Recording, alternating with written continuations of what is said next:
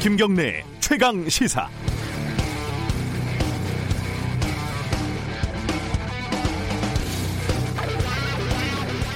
예술이 아무리 용을 빼는 재주가 있다고 해도 현실에서 완전히 벗어날 수는 없는 노릇이고요.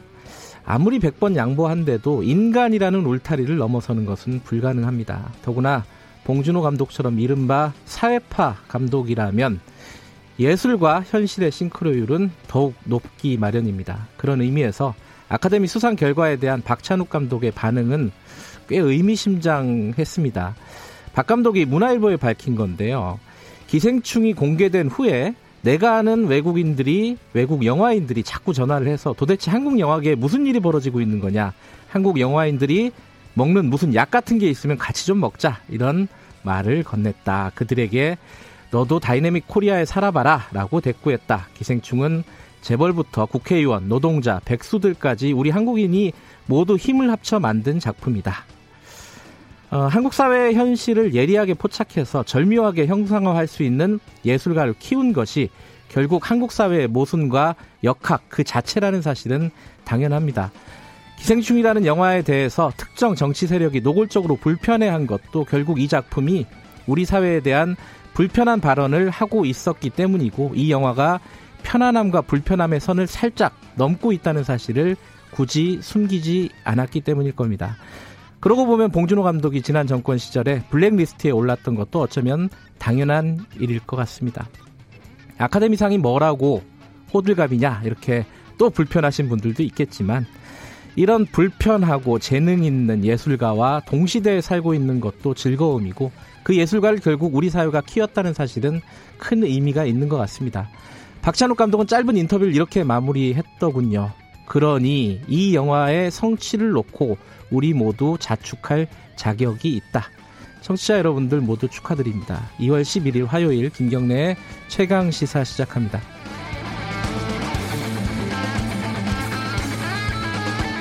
네, 김경래 최강 시사는 유튜브 라이브로도 함께하고 계십니다.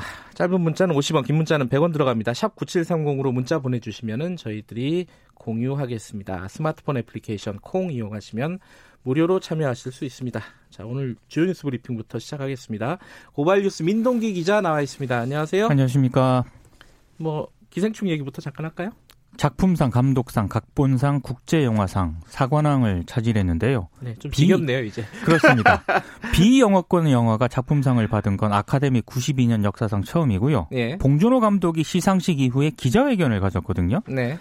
골든글로벌 때 자막을 1인치 장벽이라고 했는데 이미 장벽은 무너지고 있다. 이제는 외국어 영화가 아카데미상을 받는 게 사건으로 취급되지도 않을 것 같다. 이런 얘기를 했습니다. 네. 아, 그리고 모든 언론들이 지금 기생충을 조명을 하고 있는데요. 네. 사실 그 세월호 참사를 담은 부재의 기억도 단편 다큐멘터리 영화 부문 후보에 올랐거든요. 네. 근데 안타깝게도 수상자로 호명되지는 못했지만 여러 가지 의미가 있는 그런 영화였습니다.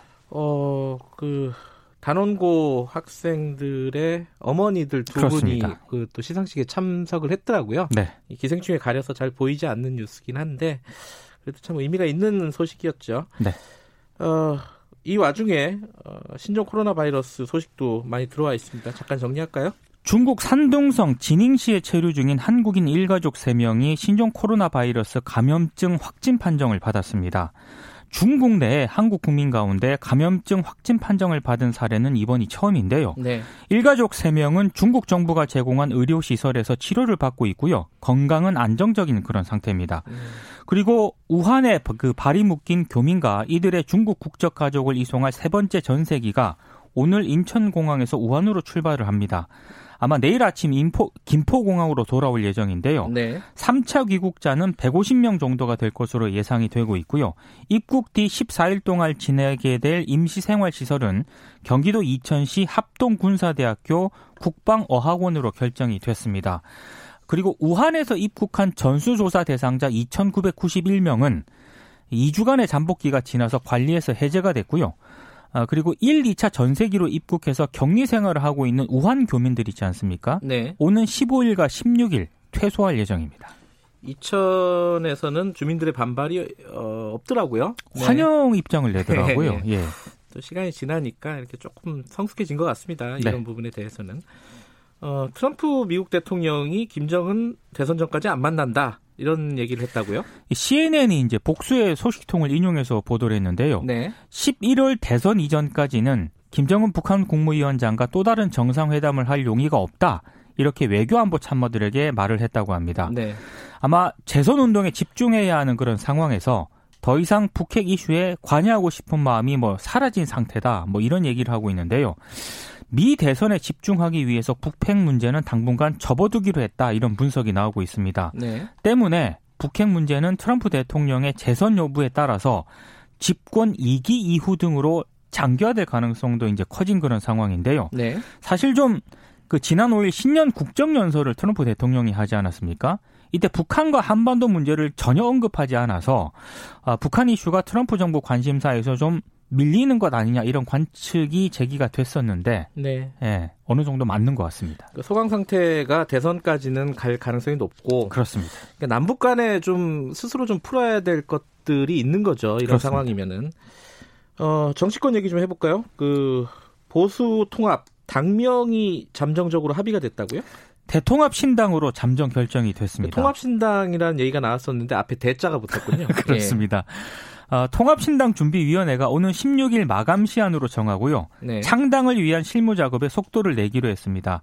박형준 공동대표는 이 공천 일정이 매우 급하기 때문에 정치 일정상 다음 주로 넘기는 것은 바람직하지 않다는 의견이 다수였다 이런 얘기를 했고요. 네. 어, 통합신당 준비위원회 차원의 공천관리위원회 구성에 대해서는 논의에 들어가겠다 이렇게 얘기를 했습니다. 네. 다만 유승민 의원이 제안한 신설 합당 방식에 대해서는 자유한국당과 새로운 보수당의 해석이 좀 엇갈리고 있고요. 그리고 지도부 구성과 대선 주자급 정치인들의 역할에 대해서도 이견이 좀 표출이 되고 있기 때문에 통합이 현실화되기까지는 적지 않은 진통이 이어질 것으로 보입니다. 어, 태용호 전 영국 주재 북한 공사. 네. 어, 꽤 유명한 사람이죠. 어, 자유한국당에 영입이 됐다고요? 자유한국당으로 영입이 됐고요. 네. 어, 비례대표가 아니라 예. 서울 지역구에 공천을 받아 출마하게 될 것으로 보입니다. 네. 김영호 그 한국당 공천관리위원장이 기자들에게 이렇게 얘기를 했더라고요. 그러니까 태전공사가 자신이 직접 지역구에 출마해서 당당히 유권자의 심판을 받겠다고 자처했다. 이렇게 얘기를 했다는 겁니다. 아마 공천관리위원회 차원에서 이 태전공사를 영입을 한 것으로 보입니다. 네. 그리고 무소속 이정현 의원은 보수 통합의 미랄이 되겠, 되겠 다면서 종로 불출마를 또 선언을 했는데요. 네. 제1야당 대표가 종로에 출마하겠다고 나선 상황에서 전임 당 대표를 지낸 자신이 양보하는 게 순리다 이렇게 얘기를 했습니다. 어, 황교안 대표가 선거 운동을 하는 와중에 또 이제 약간 설화가 있습니다. 지난 9일 그 모교인 성균관대 앞 한 떡볶이 집을 찾았을 때좀 네. 논란이 되는 발언을 했습니다. 그러니까 대화를 하던 도중에 여기에서 학교를 다녔다. 1980년 그때 하여튼 무슨 사태가 있었다. 1980년 그래서 학교가 휴교 휴교가 되고 이랬던 기억이 있다. 어. 이렇게 얘기를 했는데요. 뭐 5.18 민주화 운동이 벌어진 그 시기 아니겠습니까? 네. 근데 이걸 마치 휴교의 원인이 된 무슨 사태 이 정도로 음. 언급을 한 겁니다. 광주 사태라는 말은 이제 안 쓰죠. 그렇습니다. 예. 예. 그래서 어제 기자들이 1980년 사태 발언과 관련해서 질문을 했거든요. 황교안 대표는 80년도에 제가 대학교 4학년이었는데 그때의 시점을 생각을 한 것이지 광주하고는 전혀 관계가 없다 이렇게 해명을 했습니다만 네. 정치권과 광주 지역 5월 단체들의 비판과 항의가 이어졌습니다. 어, 안철수 전 대표 이제 이제 뭐라고 불러야 되나요? 아 준비위원장 창당 준비위원장이네요. 그렇습니다. 네, 어, 보수 세력과 통합 없다 이렇게 또 잘라서 얘기한 인터뷰가 나왔다고요? 그러니까 동아일보와 인터뷰를 했는데요. 네. 이번이 마지막이라고 생각을 하고 최선을 다해 호소하겠다 이렇게 얘기를 하면서 네. 총선에서 보수 세력과의 통합, 선거 연대는 없다 이렇게 잘라 말을 했습니다. 네. 총선에서 더불어민주당과 자유한국당이 1대1 구도를 만든다면 신적패 대 구적패가 돼버려서 민주당이 이긴다 이렇게 얘기를 했고요. 네. 지금의 한국당으로는 안 된다. 혁신 경쟁을 하는 게 야권의 파이를 키우는 유일한 길이다 이렇게 얘기를 했습니다. 최근 여론조사에서 안철수 이른바 안철수 신당이 지지율이 저조하게 나오지 않았습니까? 네. 여기에 대해서는 겸허하게 받아들이지만 아직 자신이 가고자 하는 뜻을 충분히 전달하지 못했다. 음. 귀국한 지 3주밖에 안 됐다. 이렇게 얘기를 하기도 했습니다. 네, 마지막 소식은 뭘까요? 성전환 수술을 이유로 군에서 강제 전역당한 최초 트랜스젠더 군인 있지 않습니까? 변희수 하사죠? 네, 네. 법적으로 여성이 됐습니다. 청주지법이 어제 이 변 하사의 가족관계 등록부 성별란의 성별을 남에서 여러 정정할 것을 결정을 했는데요. 네, 재판부는 이 변하사는 출생 후 성장 과정에서 일관되게 출생 당시의 생물학적인 성에 대한 불일치감, 위화감, 혐오감을 갖고 반대의 성에 귀속감을 느꼈다 이렇게 밝혔고요.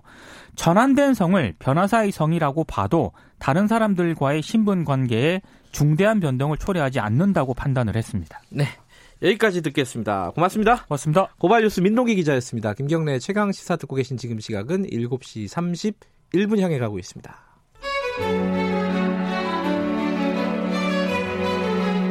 김경래 최강 시사 기생충 오스카 사관왕 특집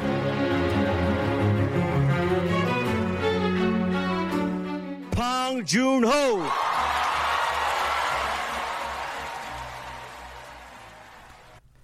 네, 어, 봉준호, 예, 한마디로 시작해, 시작을 했습니다. 어제, 어, 뭐랄까요, 좀 놀라신 분들도 많았을 겁니다. 이 작, 처음에 뭐, 각본상 정도 받았을 때는 뭐 그러려니 했는데 마지막에 뭐 감독상, 뭐 작품상까지 호명이 되는 걸 듣고 저도 꽤 놀랐어요. 야 이렇게까지 어, 수상을 하는구나. 그래서 오늘 이게 뭐 예사일이 아니기 때문에 저희들이 특집으로 좀 어, 봉준호 감독과 기생충에 대해서 열심히 좀 알아보도록 하겠습니다. 어, 최강희 평론가 오늘은 수요일이 아니라 화요일 날 기쁘게 모셨습니다. 안녕하세요. 예, 안녕하세요. 반갑습니다. 어, 놀라셨죠? 너무 놀랐어요. 아, 그래요? 예. 아니, 그, 감독상까지도 사실 놀랐어요. 아, 감독상도? 예, 예. 예. 아니, 어떻게 감독상을, 거기 왜, 왜, 그냥 마틴 스코세지도 있고, 쿠엔틴 타란틴도 있고. 네. 그래서 그 봉준호 감독이 수상대 올라가서 내가 앞에 마틴 스코세지를 앞에 두고 지금 상을 받는 게 믿겨지지 않는다. 눈이 우연히 마주쳤다고. 예, 예. 왜냐하면 본인도 얘기했다시피 자기가 한참 영화 공부할 때 마틴 스콜세지는 봉준호 감독한테 영화의 신이었거든 신. 그렇죠. 예. 네. 그래서 그의 작품을 보면서 본인 연출을 준비를 공부를 했는데 네. 그분을 제치고 자기가 상을 받을 거라고는 뭐 예상도 못했겠죠. 어제 저희 프로그램에 네. 최강 시사에 시네 21 편집장이 네. 나왔는데 그분도 뭐 각본상 음. 정도까지는 어, 예상이 되는데 네. 감독상하고 작품상은 좀 쉽지 않다. 네. 뭐 요, 요, 정도로 얘기를 했는데 네. 아마 그 편집장님도 굉장히 놀라셨을 것으로 예상이 아무도 됩니다. 예상 못했어요. 왜냐하면 아카데미 역사에서 네. 외국어 영화의 작품상을 준 적이 없거든요. 한 번도 없어요. 음흠. 한 번도 단 한 번도 92년 역사에서 그러니까 쉽게 말하면 자막 달린 영화에는 네, 예, 자막 아. 달린 영화 물론 네. 작품상 후보에는 몇 번 올랐죠. 네. 그리고 그 작품상 후보에 올랐던 외국어 영화가 어, 외국어 영화상을 받은 사례는 많습니다. 음흠. 그러니까 뭐 외국어 영화상 정도 주는 걸로 만, 받는 걸로 만족해라 이 정도였죠. 음흠. 그런데 이제 이게 어느 순간부터 아카데미가 기주가 좀 바뀌기 시작하면서 특히나 작년에 그 알폰스 쿠아론 감독의 로마라는 로마. 작품의 외국어 영화상뿐만 아니라 감독상까지 줬거든요. 음. 감독상은 사실상 작품상은 프로듀서한테 주는 거잖아요. 예. 감독상은 감독한테 말 그대로 감독한테 예. 주는 건데 그 어떻게 따지고 보면 은 그냥 그 작품에 대한 순수한 의미의 작품상이에요. 음흠. 프로듀서를 배제하고 이 네. 영화의 어, 연출자에게 주는 상이기 때문에 네. 최우수 작품상에 준하는 혹은 거기에 어, 동등한 그런 어, 게 작품상이라고 볼 수가 있는데 그거를 멕시코 감독한테 딱 주는 순간부터 이 아카데미가 약간 좀 변하고 있구나 음. 그런 걸 좀 감지하고 있었는데 올해는 완전히 어떻게 보면 아카데미의 혁명이라고 하는 상황이 경천 동지한 상황이 벌어진 거죠. 예, 이제 봉준호 감독도 뭐 인터뷰에서 뭐 비슷한 얘기들을 했잖아요. 네. 이게 뭐 로컬 영화제다. 네. 뼈 있는 말이잖아요. 네. 그러기도 하고 뭐 1인치의 장벽을 음. 어, 넘을 수 있을까에 대한 약간 회의적인 얘기도 했어요. 했는데 그런 시각들에 대한 어, 아카데미의 화답 뭐 이렇게 봐도 되지 않을까요? 그죠? 그렇습니다. 그리고 실제로 뭐 그 많은 외신들이 네. 어, 영미권 외신들이 그 얘기를 언급을 하더라고요. 음. 자막에 1cm를 넘어라라고 하는 네. 봉준호 감독의 그 뼈 있는 한마디에 아카데미가 문을 열고 있다. 음. 어, 그런 분명히 그런 어느 정도 작용을 한 것 같아요. 어, 여기서 잠깐만 어, LA 현지 연결해가지고 어, 현지 분위기 좀 알아볼게요. 그 어, 최강희 평론가께서도 네. 물어볼 거 있으면 물어보세요. 아, 예, 알겠습니다. 네. 자, LA의 어, 강혜신 어, 보도위원 어, 연결돼 있습니다. 안녕하세요. 네, 안녕하세요. 예, LA 라디오 서울에 계신 거죠, 소속이? 네, 맞습니다. 네. 지금 뭐 LA 쪽 교민들 사회에서는 뭐 엄청날 것 같아요, 분위기가? 아유, 당연하죠. 더군다나 헐리우드가 바로 가까이 있고 저희 회사에서도 전부 취재를 갔거든요. 네. 로스앤젤레스에 계신 분들이 아마 미국 뉴스 중에서 이렇게 한국이 이 정도까지 어쩌면 북한 이슈보다도 더 강하게 또 예. 미국 언론도 많이 보도를 했거든요. 너무 기뻐하십니다. 예. 어, 강혜신 보도위원께서도 그 시상식을 생중계로 보셨나요? 그렇죠. 생중계로 받고 예. 이번에 미국 사람들이 좀 전에 이제 전문가께서 말씀을 예. 하셨지만 미국에서도 대세 자체는 감독상까지 받지 않을까 여기까지도 나왔거든요. 그런데 예. 이게 시상식에 점점 가까이 가면 가까이 갈수록 다크 호스다 이렇게 얘기를 하더니 네. 어쩌면 기생충이 받아야 돼 이런 말까지 굉장히 많이 나왔고요. 예. 그리고 오늘 미국의 모든 미국 사람들의 분위기를 전해드리자면 미국 매체나 영화 전문가들은 가장 중요한 게 그 헐리우드의 백인이 만드는 백인의 스토리에서 탈피할 가능성을 한국 영화 기생충과 봉준호 감독이 열었다. 나쁜 그 관행을 깬 것이 너무 놀랍다. 이렇게들 그 생각들 하고 있습니다. 예. 그러니까 지금 우리 옆에 계신 최강희 평론가도 작년에 로마가 어, 감독상 받은 것부터 좀 분위기가 달라진 게 감지가 됐다 이런 말을 했거든요. 네. 어, 그런데요. 예. 이번에 네 말씀하세요. 아, 예, 말씀하세요. 예. 예. 네. 그런데 이제 그 달라진 그런 분위기도 있고 기본적으로 그러면 왜 이렇게 달라진 것을 미국 사람들이 깜짝 놀랄 정도까지 결과를 만들어냈는가 이 부분에 대해서는 미국에서 아주 자세히 분석들을 합니다. 기본적으로는 작품 자체가 완전한 마스터피스였다. 이건 음. 샘 맨데스 감독도 그 백스테이지에서 내가 못 받아도 그 작품이 masterpiece였기 때문에 나 억울하지 않다라고 얘기를 음, 했고요. 네. 그리고 주제 자체도 universal하고 스타일, 디테일, 시나리오 이 모든 것들 오히려 미국에서는 연기자들도 전부 누구나 다 잘했는데 연기 후보에 오르지 않은 것 이것을 굉장히 그 원통해 한다던가 네. 안타까워하는 특히 이제 Asian 그 평론가들 가운데서는 그런 사람들이 상당히 많습니다. 네. 어 근데 그 봉준호 감독이 1인치 자막의 장벽을 넘어라 이런 얘기를 할 때요. 진짜 미국 사람들은 자막 달린 영화를 별로 안 봅니까? 어, 유럽 영화 같은 경우는 영화를 아주 좋아하시는 분들은 예. 많이 챙겨 보기는 하지만 예. 보통 영화 팬들은 잘 보지는 않거든요. 그래요. 그런데 이제 저도 예. 예. 그런데 저도 물론 그 미국에서 어, 좋은 자막이 그 자막으로 나오는 영화는 좋은 영화가 많으니까 영화 예. 팬들은 봅니다. 근데 이제 제가 11월 11일에 미국에서 첫 개봉하는 날 큰 미국 극장에서 미국 사람들하고 같이 봤는데 네. 너무 이 영화를 사람들이 정말로 정말로 즐기는 거예요. 심지어는 그 조여정 씨, 최연교 씨가 영어로 막 얘기하고 이런 거 예, 있잖아요. 예. 그런 것을 뭐 악의가 있어서 웃는 게 아니라 정말 재밌다. 대사들이 너무 재밌다. 이렇게 얘기를 했고 그래서 아카데미 회원들도 이번에 어제 그 돌비 theater에서 commercial 나갈 때, 어, 이거 기생충이 받아야 돼, 받아야지 돼 하는 그런 거. 그리고 제가 또 하나 말씀드리고 싶은 것은 봉준호 감독이 그동안 미국 매체와 굉장히 인터뷰도 많이 하고요. 네. 이 그 캠페인에서 도는 넷플릭스, 아이리시맨의 넷플릭스보다 훨씬 비교할 수 없을 정도로 적게 썼지만 수영장 파티 이런 걸 하면서 레오나르도 디카프리오 같은 사람이 아, 나 기생충 파티에 갔어. 입생 로랑 디자이너들이 네. 기생충 파티에 갔어 하는 이런 스토리를 계속 이어온 음... 것도 아주 그 큰 역할을 했다고도 봅니다. 지금 실제로 흥행 성적이 어떻게 돼요? 흥행 성적은 어제까지요. 네. 한 3,500만 달러 미국과 캐나다. 그런데 이번에 상을 받았으니까 4,500만 달러. 한국보다는 작죠. 네. 그러나 세계적으로는 뭐 1억 1억 6,700만 달러 정도는 되지 않을까 이렇게 음. 예상을 하고 그리고 이미 DVD가 나왔지만 미국에서 지금 기생충의 경우는 안 보면 뭔가 그 뒤처지는 것 같은 그런 느낌 있잖아요. 예, 예. 완전히 사람들이 기생충에 몰입하는 어, 그런 분위기입니다. 알겠습니다. LA 현지 여기까지만 드릴게요. 고맙습니다. 네, 안녕히 계세요. 네, 미국 LA 라디오 서울 어, LA 라디오 서울의 보도위원 강혜신 통신원이었고요. 어, 한 분 더 연결하죠. 이 우리 영화계 또 거장이시죠. 어, 80년대 한국 영화의 전성기를 이끌었던 분입니다. 이장호 감독님 연결해서 어, 간단하게 이번 수상 의미 아마 남다르셨을 것 같아요. 보시면서 어, 한번 들어볼게요. 이장호 감독님 안녕하세요. 네, 안녕하세요. 예, 저희 옆에도 최광희 평론가가 계신데 인사하시죠, 최광희 평론가님. 아유, 감독님 안녕하십니까? 네, 안녕하세요. 예. 네. 어떠 어떠셨습니까? 이게 뭐 뻔한 질문이지만 어제 보시면서 어떤 느낌이 드셨어요?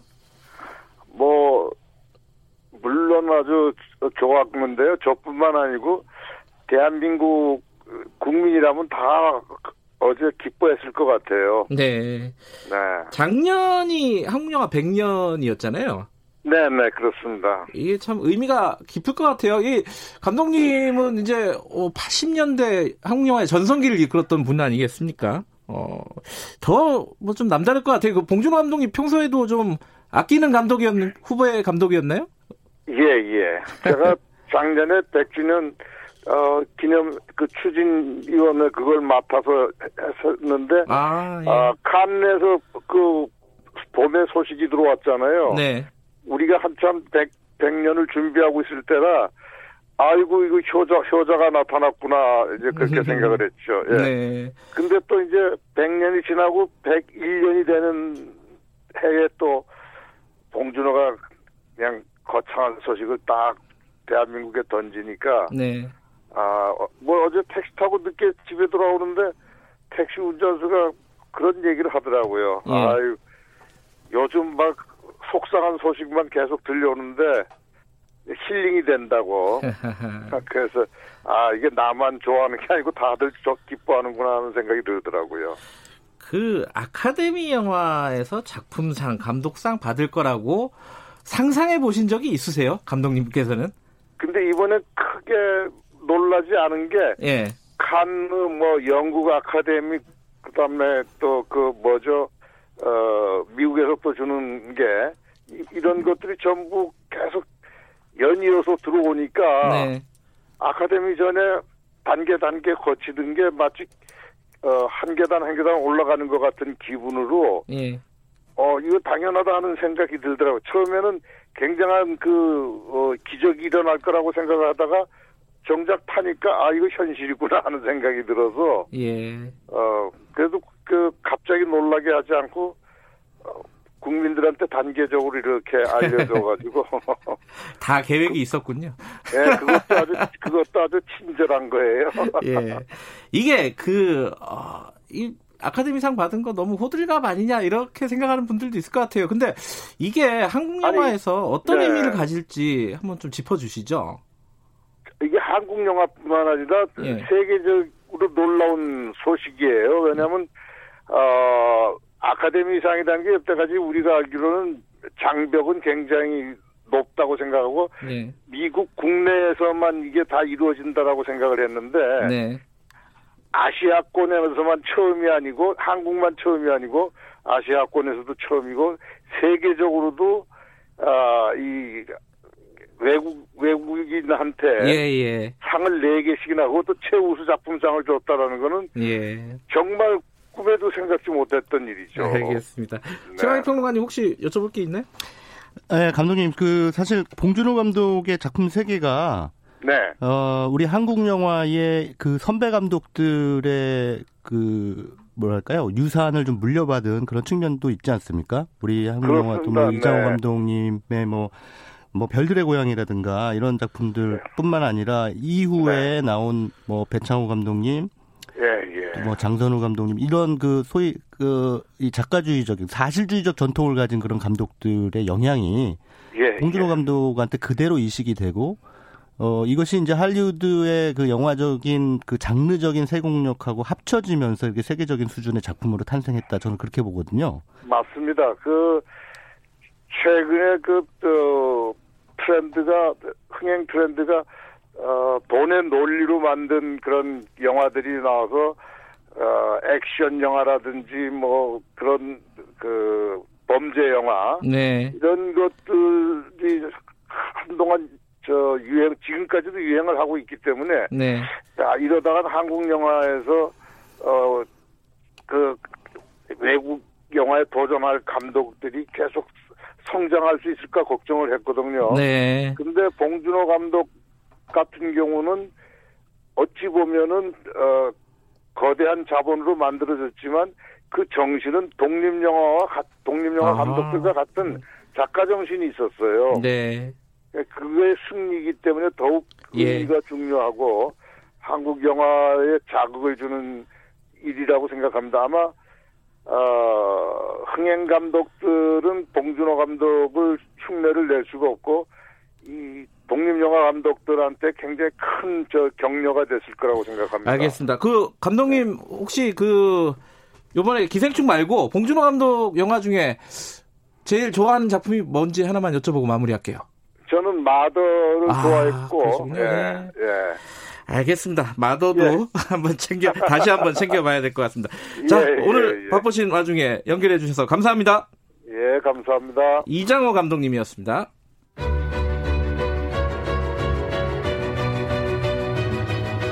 김경래의 최강 시사 오스카의 역사를 새로 쓰다 기생충 사관왕 특집. 이 트로피를 정말 오스카 측에서 허락한다면 텍사스 전기톱으로 이렇게 다섯 개로 잘라서 나누고 싶은 마음입니다. 아, thank you. I, I will drink until next morning. Thank you. 마지막 영어는 저도 알아듣겠네요. 내일까지 술 먹을 거다. 아, 뭐 이런 네. 얘기죠. 이 말도 잘해요. 봉준호 감독. 네, 조근조근 말씀을 아주 잘하죠. 어제 수상 소감을 여러 차례 했는데도 다 예. 다른 얘기를 하면서 음. 그것도 굉장히 좀 위트 있고 예, 재치 예. 있고 이런 말들이었습니다. 아마 그 아카데미 그 그러니까 시상자들 그러니까 수상자죠. 네. 수상자들의 그 수상 소감 멘트를 조금 연구를 한 것 같아요. 왜냐하면 우리나라 영화상 시상식에 오면 누구한테 감사하고 누구한테 감사하고 그러니까요. 뭐, 막 이런 식으로 좀 약간 좀 지리멸렬한 수상 소감이 많잖아요. 예. 하나만한 그런데 이제 아카데미 시상식의 특징이 수상자들 굉장히 위트 있는 수상 소감을 하거든요. 음. 그래서 조금 준비를 한 듯한 그런 느낌이 좀 들기도 합니다. 그럼 텍사스 전기톱으로 5등분하게 하고 싶다라는 말은 대단히 재치 있는 말이었죠. 이게 영, 그 미국 공포 영화 중에 텍사스 전기톱 연쇄 살인 사건이라는 게 있어요. 네. 굉장히 유명한 공포 영화인데 그 영화의 제목을 인용을 해서 마틴 스콜세지, 뭐 쿠엔틴 타란티노, 샘 멘더스 같은 미국의 거장 감독들한테 네. 존경을 바치는 거죠. 내가 상을 받지만 네. 여러분들도 나, 보다 훨씬 훌륭한 감독이다라고 하는 어떻게 보면 동양적 혹은 한국적 겸손의 그 미덕을까지 여기서 또 과시를 한 거죠. 그, 어, 어제 그 굉장히 이제 계속 호명이 됐으니까 네. 한국 사람들 입장에서도 그 시상식 자체가 굉장히 재밌었는데 네. 최강 평론가는 시상식 보시면서 좀 뭐랄까요 어, 야, 이게 되게 재밌는 장면이었다. 음. 뭐 이런 장면이 어떤 게 있었습니까? 그러니까 아까 방금 이제 이장호 감독께서도 그 지적을 하셨다시피 이거는 네. 기생충이란 영화의 입장에서도 놀랍지만 네. 전 세계적으로도 놀라운 그런 음. 상황이다라고 말씀하셨잖아요. 네. 근데 이게 아카데미를 둘러싼 그러니까 할리우드라고 하는 그 미국의 그 영화를 만들어내는 거대한 그 산업의 핵심이죠. 네. 그쪽에 그 종사하거나 아니면 평론을 하시는 분들 혹은 그 영화 팬들 입장에서도 대단히 놀라운 사건이에요. 음. 앞서도 말씀드렸다시피 92년 아카데미 역사에서 외국 영화에 상을 준 건 처음이니까. 네. 그러니까 미 영어가 아닌 영화에 상을 준 건 처음이니까. 근데 네. 왜 이런 상황이 벌어졌냐? 이걸 좀 따질 필요가 있는데 네. 아, 정치 사회적인 맥락도 어느 정도 작용을 해요. 음. 그게 뭐냐면 어, 아카데미를 비롯해서 할리우드는 공화당 정부하고 안 친해요. 공화당 행정부가 정권을 잡으면 굉장히 비판적인 영화들이 계속 쏟아져 나옵니다. 아. 그래서 이를테면 조시 그 조, 조지 부시 행정부 때 그 부시 대통령 그 재임 기간에 화씨 911이라는 작품이 나왔잖아요. 마이클 모요. 예. 네. 그건 조지 부시 가문을 아주 정면으로 비판하고 있는 영화예요. 음. 노골적으로 비판하고 있는 영화인데 상을 줬어요. 아카데미가. 아. 그래서 마이클 무어한테 수상대에 오를 기회를 줬죠. 음흠. 그럼 그 마이클 무어 같은 사람이 수상대에 오르면 그냥 넘어가겠습니까? 그 유명한 쉐이몬유 미스터 부시가 거기서 나온 겁니다. 부끄러 부끄러운 줄 아시오. 부시 대통령. 우리나라의 어느 누가 영화인이 수상대에 올라가지고 현직 대통령을 향해서 그렇게 얘기할 수 있겠습니까? 근데 할리우드는 그게 가능하다는 거죠. 음. 그리고 그런 상황을 연출한다는 거예요. 근데 유독 공화당 정권이 있을 때만 그리고 그 당시 그 미국의 대중동 정책의 그 꼼수 이런 것들을 굉장히 신랄하게 비판했던 영화가 있습니다. 시리아나라는 작품이 있었어요. 음흠. 그 작품도 2005년에 아카데미상 받았습니다. 아하. 그러니까 그런 식으로 이제 공화당 정권의 어떤 일방주의적 외교 노선이라든가 예. 어, 또 이민 정책에 있어서 보수화라든가 이런 것들에 대해서 끊임없이 할리우드는 문제 제기를 하고 비판을 하죠. 그런데 이번에도 사실은 트럼프 행정부에 대해서 반감이 굉장히 많아요. 그래서 작년에 로마에다 상을 준 것도 다 그 배경이 멕시코 장벽에다 멕시코 국경에 장벽을 세우겠다 트럼프가 그러니까 그렇죠. 멕시코 영화에 상 줘버린 거예요. 보란 듯이 다 계획이 있는 겁니까 아니면 이게 아, 그러니까 뭐. 심리적 반발감이 있다는 거죠. 그, 네. 그 국내 그 미국 사회의 국내 정치적인 그 환경에 대한 심리적 반발감이 작용을 한다는 거죠. 음, 음. 그러면서 또 그 트럼프 행정부의 그 이민 정책이라든가 이런 것들이 보수화되니까 우리 저, 세, 저 세상 밖으로 미국이라고 음. 하는 나라 바깥의 세상으로 더 나가야 된다는 메시지 이런 것들을 이 기생충이라는 영화의 아카데미 역사상 최초로 작품상을 안기면서 네. 그런 메시지를 발산했다 이렇게 의미부여를 할 수가 있겠죠. 아 이게 좀이 헐리우드에도 리버럴에 대한 전통이 있군요. 음. 굉장히 강하죠. 음. 왜 그러냐면 할리우드는 어, 어떤 면에서는 약간 진보적인 색깔을 가지고 있는 사람들이 많아요. 그 미국 사회에서 특히나. 근데 왜 그러냐면 이게 다 이유가 있는 게 1950년대 메카시즘. 네. 메카시즘 그 공산주의 색출 뭐 하자고 하는 그 메, 이 공화당 상원의원 메카시의 네. 그 선동에 따라서 굉장히 많은 사람들이 당시에 그야말로 숙청당했거든요. 근데 가장 많은 피해를 본 데가 할리우드였습니다. 음흠. 그리고 찰리 채플린이라고 하는 불세출의 천재가 그때 쫓겨났죠. 그러니까 미국이라고 하는 그 할리우드에서 쫓겨났어요. 근데 이거에 대한 이 원한을 아직도 가지고 있습니다. 음흠. 그래서 공화당 너희들 한번 정권 잡으면 우린 가만히 안 있을 거야라고 하는 예. 그런 부분이 있는데 마침 그 기생충이라고 하는 영화가 바로 그런 정치 사회적인 맥락하고 맞아 떨어지면서 예. 동시에 그 영화가 가진 주제 의식도 굉장히 보편 타당하게 그들에게 어필할 수 있는 그런 작품적인 완성도를 가지고 있었던 거죠. 물론 이제 인종이라든가 여성이라든가 이런 부분에 대해서는 헐리우드가 네. 헐리우드라든가 이제 아카데미가 네. 좀 보수적이고 네. 어, 그런 측면은 있지만은 네. 어, 어떤 정치적으로는 좀 리버럴의 전통이 강하다 맞습니다. 이런 말씀이시군요. 예, 예. 어, 얘기할 게 많네요. 자, 1부는 여기서 잠깐 접고요. 2부도 어, 최강희 평론가와 계속 좀 이어가겠습니다. 2부에서는 봉준호 감독과 같이 일했던 스텝 그리고 같이 살았던 가족 좀 연결을 해보겠습니다. 자, 잠시 후 2부에서 뵙겠습니다.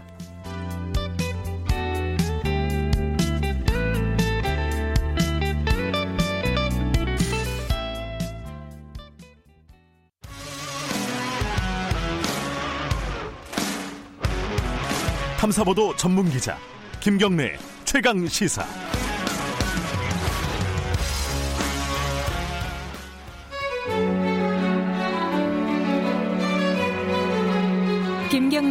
최강 시사 기생충 오스카 사관왕 특집.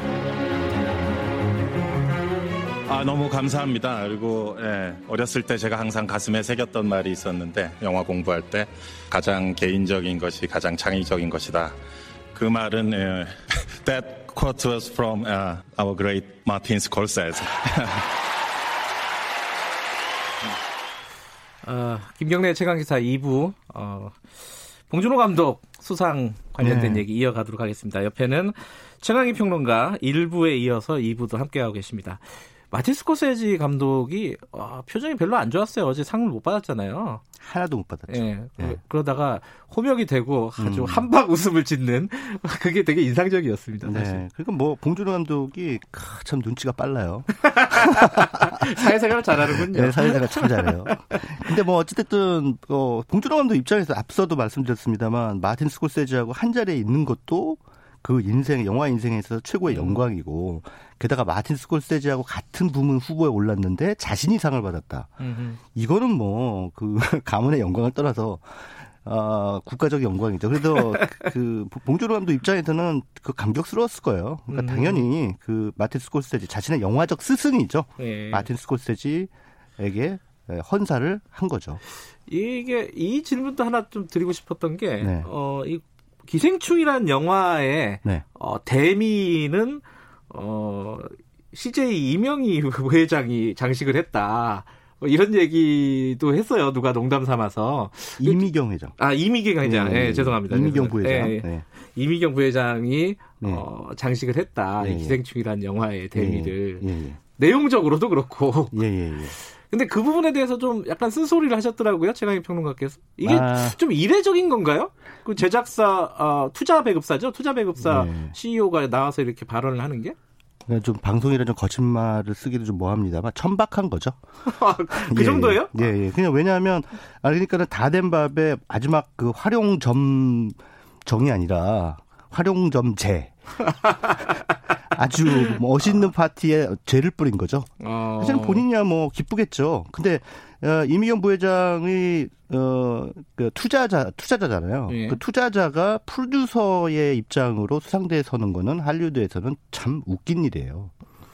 그러니까 이게 프로듀서는 그 영화에 직접 개입 개입을 하고 같이 작업을 하는 사람들. 음. 물론 예전에 그 뭐 합의 뭐 성추문 사태로 이제 거의 이제 와인스타인 예, 와인스타인 예. 성추문 사태에 휩싸였던 와인스타인 같은 경우에 예전에 어, 한번 그렇게 쓴 적이 있었어요. 근데 네. 그 사람 투자 배급사 사장이지만 동시에 프로듀서이기도 했어요. 음. 근데 그럼에도 불구하고 와인스타인이 수상대에 오르자 할리우드 안팎에서 비판이 거셌거든요. 예. 어떻게 그 투자자가 수상대에 쓰냐.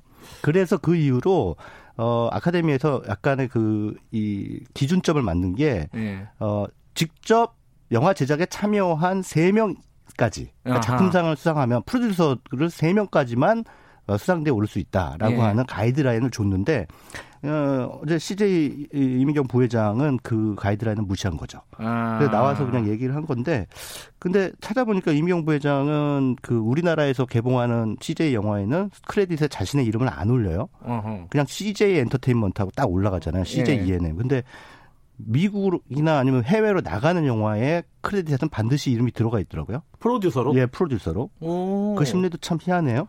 그러니까 오. 외국에서는 인정받고 싶은가 봐요. 미켈이라고 하는 그런 이름으로 음. 그 올라가 있는데 자, 뭐 어쨌든 뭐 돈을 댄 사람이 투자자가 어 프로듀서다? 이거는 이해할 수 없는 상식이죠. 음. 왜냐하면 이를테면 알라딘의 그 제작사 투자사는 디즈니잖아요. 디즈니의 회장은 밥 아이거라는 사람인데 네. 디즈니 영화 어디에도 밥 아이거라는 이름은 크레딧에 올라와 있지 않습니다. 음흠. 그냥 CEO예요. 그냥 이 어쨌든 뭐 돈을 댔으니까 또 음. 어, 관심이 있고 봉준호를 사실상 또 키운 쪽이 CJ도 많이 역할을 했기 때문에 네. 말할 만하지 않느냐 뭐 이런 얘기도 있는데 어쨌든 어, 분위기상으로 보면은 조금 죄를 뿌리는 분위기였다 이런 말씀이시군요. 음, 나라 망신이었죠. 예, 알겠습니다. 여기서 아까 제가 예고해 드린 대로 같이 일했던 스태프분 한 분 좀 연결해 볼게요. 의상 감독님이십니다. 어, 10년 정도 봉준호 감독과 같이 일을 했다고 합니다. 마더 때부터 같이 한 걸로 알려져 있다는데 최세연 의상 감독님 연결돼 있습니다. 안녕하세요. 네, 여보세요. 네, 아, 목감기에 걸리셔가지고 저희들이 짧게 어. 짧게 좀 여쭤보겠습니다. 아, 죄송합니다. 기생충 작업하면서 뭐 힘들었던 거, 어, 에피소드 뭐 이런 거 있으십니까 혹시? 어, 시간이 너무 많이 지나서 사실 네. 뭐 스트레스 받았던 기억은 사실 없고요. 아. 그리고 뭐 아무래도 본 감독님은 작업 pre-production 기간이 네. 조금 더 길고 좀 디테일하다 보니까 음. 미리 준비들을 많이 하고 네. 뭐, 뭐 촬영이나 뭐 키스텝들이 모두 뭐 처음 만난 스태프들이 아니고 오래 같이 작업했던 스태프들이라 네. 기간이 길어서 뭐 그렇게 스트레스를 받았던 기억은 없는 것 같아요. 아, 잊고 싶은 기억은 아니고요. 아, 뭐, 그런 전혀 아니죠. 저희 봉테일이라고 하잖아요. 봉준호 감독 별명을. 네. 실제로 네. 작업을 할 때 그런 느낌이 있습니까? 다른 감독들과 비교해서 어떻습니까? 그 디테일하다라는 부분이 네. 약간 답이 없다고 해야 되나? 약간 삐딱 거리는 그 지점들이 있어요. 어, 그게 무슨 뜻이죠? 보통 생각하지 못했던 지점들에 대해서 네. 삐딱한 시선으로 바라보는 음. 그런 시선들이 분명히 있거든요. 그러다 음. 보니까 저희들도 짐작하지 못하는 생각들, 음. 그리고 감독님만의 어떤 상상력이 네. 아마 그런 부분을 이제 대부분 말씀하시는 부분들이 아마 봉태이라는 단어를 쓰시는 것 같아요. 혹시 생각나시는 거 있어요? 이 뭐 봉준호 감독이 주문을 했다거나 어, 아이디어를 냈던 것 중에 야 이런 거는 또 뭐 무슨 말이지? 뭐 이런 어떤 의외의 것들 생각나는 게 있으십니까? 어 워낙 위트가 있으신 분이고 예, 예. 그래서 뭐 예를 들면 제 의상을 보면 예전에 심지 뭐 기생충도 마찬가지인데 네. 그냥 배우의 패턴이나 옷을 보면 네. 이름 붙이는 걸 좋아하세요. 뭐 예를 들면 마더 때 혜자 선생님의 옷을 보면 뭐 이 옷은 콩나물 반찬이야, 뭐 김치 반찬이야, 뭐 이런 아. 뭔가 패턴이나 문양 이런 걸 보시고 음. 그거에 대해서 이름 붙이시기를 또 좋아하시고 네.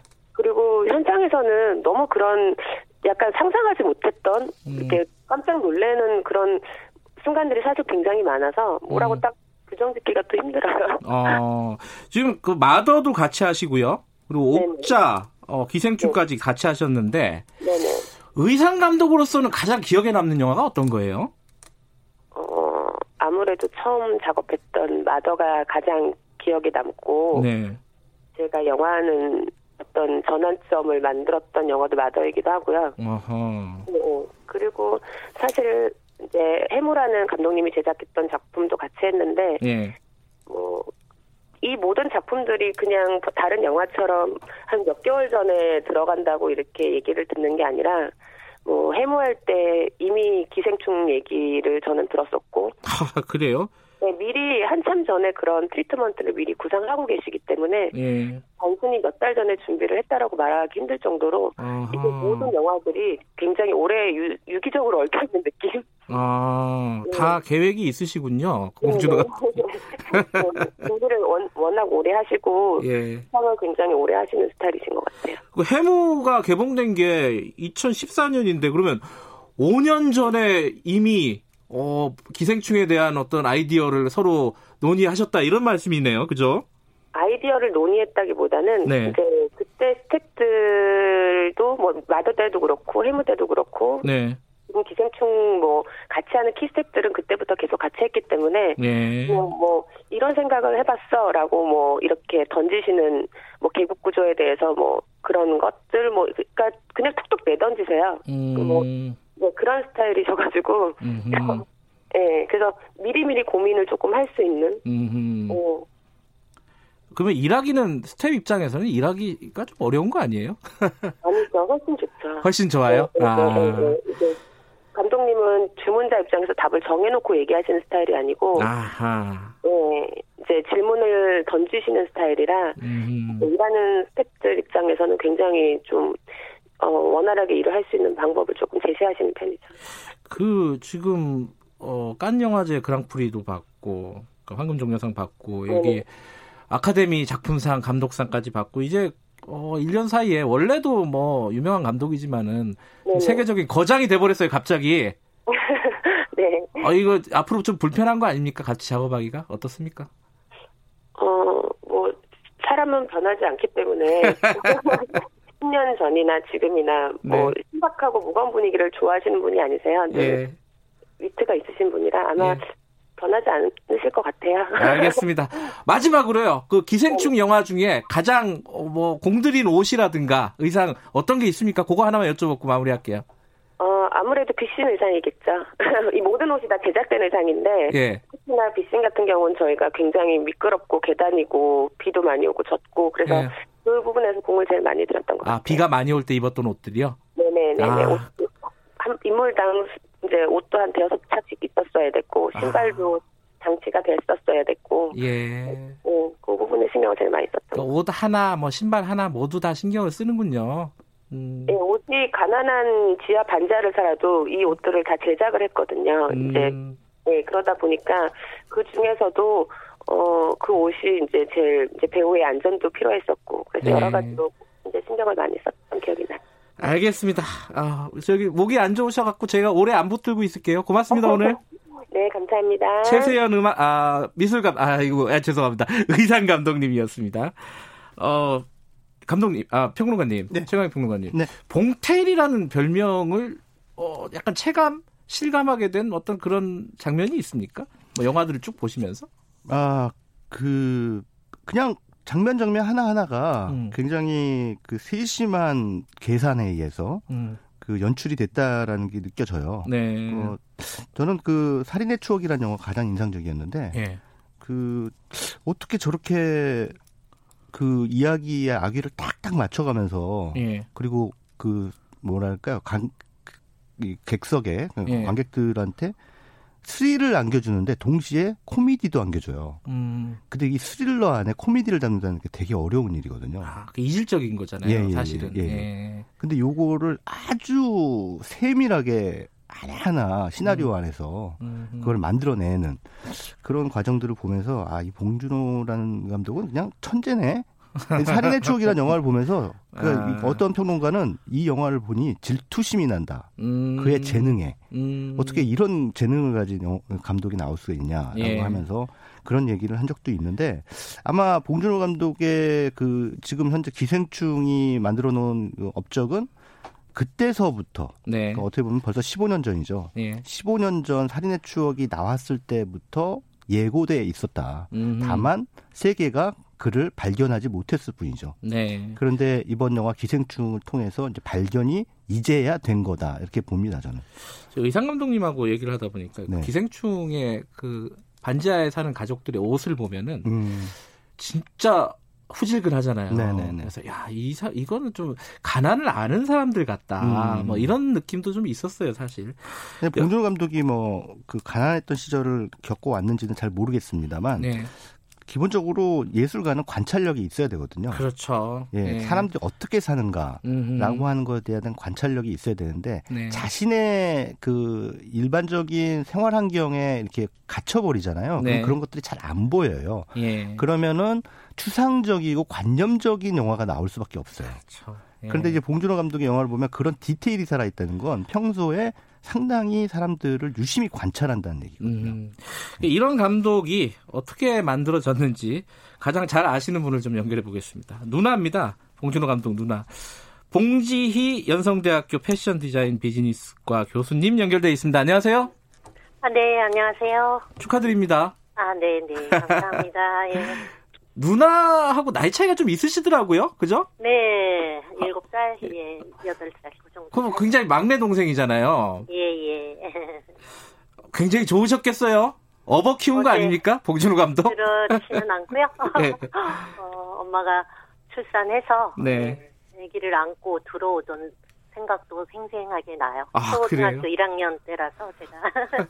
네. 가족들 가족분들끼리 얘기 많이 나누셨죠 어제? 아, 근데 그 얘기를 나눌 시간이 많이 없더라고요. 계속 각자의 지인 축하 예, 아, 전화를 받느라고요. 다들 예. 스케줄이 바쁘셨군요. 음. 네, 너무 뜻밖의 일이었습니다 어제. 예, 아 놀라셨어요? 네, 충격적이었죠. 예. 아니 동생이 이렇게 잘 될 거라고 생각 못 하셨습니까? 전혀 예. 아 그래요? 영화를 하니까 예. 예. 그 영화가 잘 됐으면 좋겠다 하는 정도의 음. 늘 바램이고 네. 가족들 모두 그냥 건강해야 된다 늘 그런 음. 거지 상을 받으라고 뭐 기도해 본 적이 없어요. 항상 건강 건강하기를 기도했기 때문에 어, 어제도 하나 정도 음. 받으면 굉장히 큰 영광이겠다. 네, 네. 그 어제 봉준호 감독이랑 통화하셨습니까? 카톡을 카톡으로 그 아니 한 4일 전에 했고 예. 4, 5일 전에 오늘 아침에 예. 카톡이 예. 왔네요. 예. 아이고 한 20분 전에 예. 야, 4일 만에 카톡이 왔군요. 뭐라고 왔어요? 어 빨리 조용히 일상으로 돌아가고자 노력을 하겠다고 음, 하면서 네. 가족들하고 네. 첫 조용한 식사를 어, 셋이서 하고 있다고 네, 음. 그 사진하고 같이 왔습니다. 네. 방금. 네. 아그 그 궁금한 게이 네. 이 봉준호 감독 가족이 그러니까 누, 누님을 포함해서 어, 이 좀 예술가 가족이라는 얘기들이 많아요. 실제로 그런가요? 뭐 평범하죠. 아니, 아버님도 저기 예, 미술 하시고 실제로. 예. 예. 네. 뭐 특별한 건 없고요. 음. 그 돌이켜 보면 이제 어, 디자인 쪽을 하셨기 때문에 아버님이 네. 디자인 1세대다 보니까 저희가 아주 어린 시절에 good 디자인이랄까 해외에서 음. 뭐 이런 그런 물품, 상품, 책 그런 자료가 늘 집에 많았던 것 같아요. 그게 음. 아마 뭐 60년대 말 70년대 초기 때문에 네. 그렇지가 못했던 우리나라 때에 음. 그 해외에서 무슨 이제 저희들 주려고 선물 사오신 적은 없고 예. 본인 이제 good 디자인 어, 상품들을 늘 갖고 오셔서 이제 학교에 음. 학생들 지도하면서 그걸 쓰셨는데 음. 신기한 게 많았죠. 예. 아버지의 서재가 우리는 이제 들어가면 항상 고즈넉하고 예. 새로운 책과 뭔가 새로운 게 늘 있어서 예, 예. 보물 보물 창고처럼 예. 음, 학교 갔다 오면 거길 들어가요 다. 아 그게 뭐 성장 과정에 영향을 안 끼칠 수가 없었겠네요, 그죠?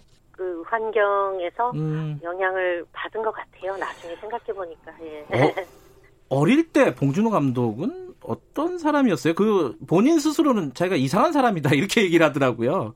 네. 어, 누나가 보기에는 어떤 뭐 동생이었습니까? 뭐 그냥 조용하고 그래요? 오. 뭐 시끌벅적해서 이렇게 속을 썩이 이런 일이 없었고 항상 차분하고 조용하고 좀 느리고 아 그래요? 네. 오, 근데 의외네. 음, 예. 이렇게 선량하게 이렇게 친구들 관계에 있어서 이제 어려운 친구를 많이 뭐 배려한다거나 데리고 온다거나 음. 항상 보면 그 가장 반에서 조금 불우한 친구들을 데리고 와서 이제 집에서 이렇게 어, 엄마 가 식사 밥을 먹게 해주는 그런 식으로 해서 엄마도 그 점이 참 음. 다른 형제들하고 다르다. 음, 그렇군요. 그렇게 그런 적이 굉장히 많았고 예.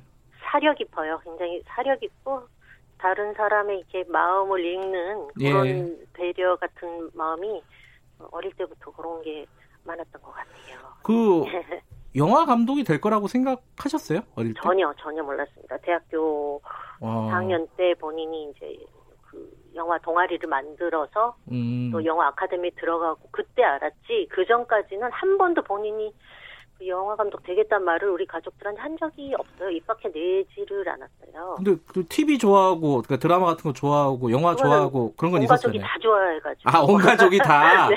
영화, 아. 책, 만화, 뭐 TV 이런 거 다 그거는 다 좋아하는 줄 알았어요, 남의 집도. 아, 남의 집도 다 좋아하는 줄 알았어요? 아, 이 가족들 분위기가 좀 있었군요. 네. 자, 그 영화 기생충은 당연히 보셨을 거고, 네, 어, 봉... 네번 봤죠. 네 번이나 보셨어요? 네, 조금 본 거예요. 다른 영화는 뭐 한 여덟 번, 뭐. 아이고. 번, 네. 제일 좋아하는 영화가 어떤 거예요? 기생충 빼고. 예, 저는 어, 마더. 아, 다들 마더를 좋아하시는구나. 예, 예. 엄청나게 예, 정말 놀랬습니다. 네. 알겠습니다. 예, 제가 어, 더 붙잡고 있고 싶지만은 아, 또할 얘기가 또 있어서 여기까지 줄이겠습니다. 고맙습니다. 예, 감사합니다. 예, 네. 봉지희 연성대학교 패션 디자인 비즈니과 교수님이었습니다. 봉준호 감독님 누나죠. 네. 어, 얘기 어, 마무리를 좀 몇 가지 질문으로 마무리를 하겠습니다. 최강희 평론가 네네. 옆에 나와 계십니다. 이게 아까 저 이장호 감독도 그 얘기를 했습니다. 네. 작가주의 전통, 네네. 리얼리즘 전통, 예, 예. 사실주의 전통. 네. 이게 의미가 있을 것 같아요. 그럼요. 그 음. 사실은 기생충이라는 영화가 나올 수 있었던 건 봉준호 감독이 그 창작 과정에서의 작가주의를 지켜낼 수 있을 만한 파워를 가지고 있기 때문이에요. 아하. 돈의 개입을 막아낼 수가 있었던 거죠. 음흠. 근데 이게 굉장히 중요하거든요. 그래야지 좋은 작품이 나오는 거고, 네. 어, 창작자의 어떤 그 세상을 바라보는 문제 의식이 나오는데 돈이란 늘 돈의 논리, 이윤 추구의 논리로 영화를 만들기 때문에 자꾸 개입을 하게 되면 영화가 배가 산으로 가버려요. 음흠. 그런 작품들이 요즘 계속 나오고 있잖아요. 네. 그러니까 이게 문제예요. 그래서 사실은 기생충이라고 하는 영화의 수상을 계기로 우리 한국 영화의 체질을 조금 바꿔야 된다라고 하는 그 논의가 활발하게 음. 이루어지고 실질적인 조치들이 이루어져야겠죠. 그러기 위해서는 일단 스크린 독과점 환경부터 바꿔야 돼요. 음. 지금 어제자 그 영국 가디언지 기사가 네. 우리나라 독립 영화인을 인터뷰해서 냈어요. 기생충 수상에 대해서 어떻게 생각하냐. 아, 우리나라 독립 영화인들. 예, 예, 예. 그랬더니 이런 그 대답이 들어왔습니다. 그들은 그들이라고 하는 것은 스크린 독과점 하고 있는 3대 배급사를 말합니다. 그들은 음. 99%의 스크린을 소유하고 있고 그 모든 스크린을 블록버스터를 위해 독점하고 있죠. 네. 기생충은 부자와 가난한 자 사이의 차이에 대한 영화인데 하지만 살찐 고양이 여기서 살찐 고양이라는 건 바로 그 재벌들을 말합니다. 네. 살찐 고양이를 더 살찌게 만들기 위해 가난한 이들 여기서 가난한 이들이라는 것은 바로 독립 영화인들을 말합니다. 네. 가난한 이들이 더 큰 고통을 감수하고 있는 것도 사실입니다. 기생충의 아카데미 수상으로 독립 영화인들이 얻을 수 있는 건 아무것도 없습니다. 어. 그들은 이렇게 생각하고 있다는 거예요. 아하, 예. 리그가 다른 얘기구나 이런 예. 얘기군요. 예, 그러니까 우리는 기생충의 수상으로 뭐 매우 기뻐하지만 물론 네. 매우 기쁜 소식입니다만, 네네. 어, 한국 1위 수상을 계기로 한국 영화의 체질을 어떻게 바꿔나가야 될지 좀 더 많은 얘기들이 좀 오갔으면 좋겠습니다. 그러니까 영화의 생태계가 지금 좀 독점 완전히 파괴됐죠. 음. 예. 사실 그 기생충이라는 영화도 빈자 부자 사이에 예. 그런 그 어떻게 보면 그 양극화의 문제를 네. 논하는 영화 아닙니까? 한 가지 다행스러운 거는 네. 어, 봉준호 감독이 그런 부분에 대한 관심이 있는 감독이라는 게 네. 그나마 좀 다행스러운 부분이 아닌가 싶습니다. 네, 네. 자, 어, 여러 가지 어, 기생충 아카데미 시상 아, 수상과 관련해 가지고 얘기를 나눠봤습니다. 할 얘기가 참 많네요. 자, 최강희 평론가 고생하셨습니다. 예, 감사합니다.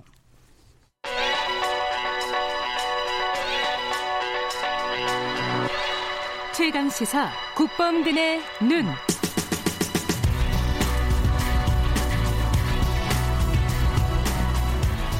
네, 아, 국범근의 눈입니다. 세상 일에 관심이 많은 청년 국범근 씨 스튜디오에 모셨습니다. 안녕하세요. 네, 안녕하세요. 기생충 얘기 조금 더 해볼까요? 아, 예, 예. 예. 어, 이 청년들이 보기에는 예. 기생충이란 영화는 어떻습니까? 재밌었습니까?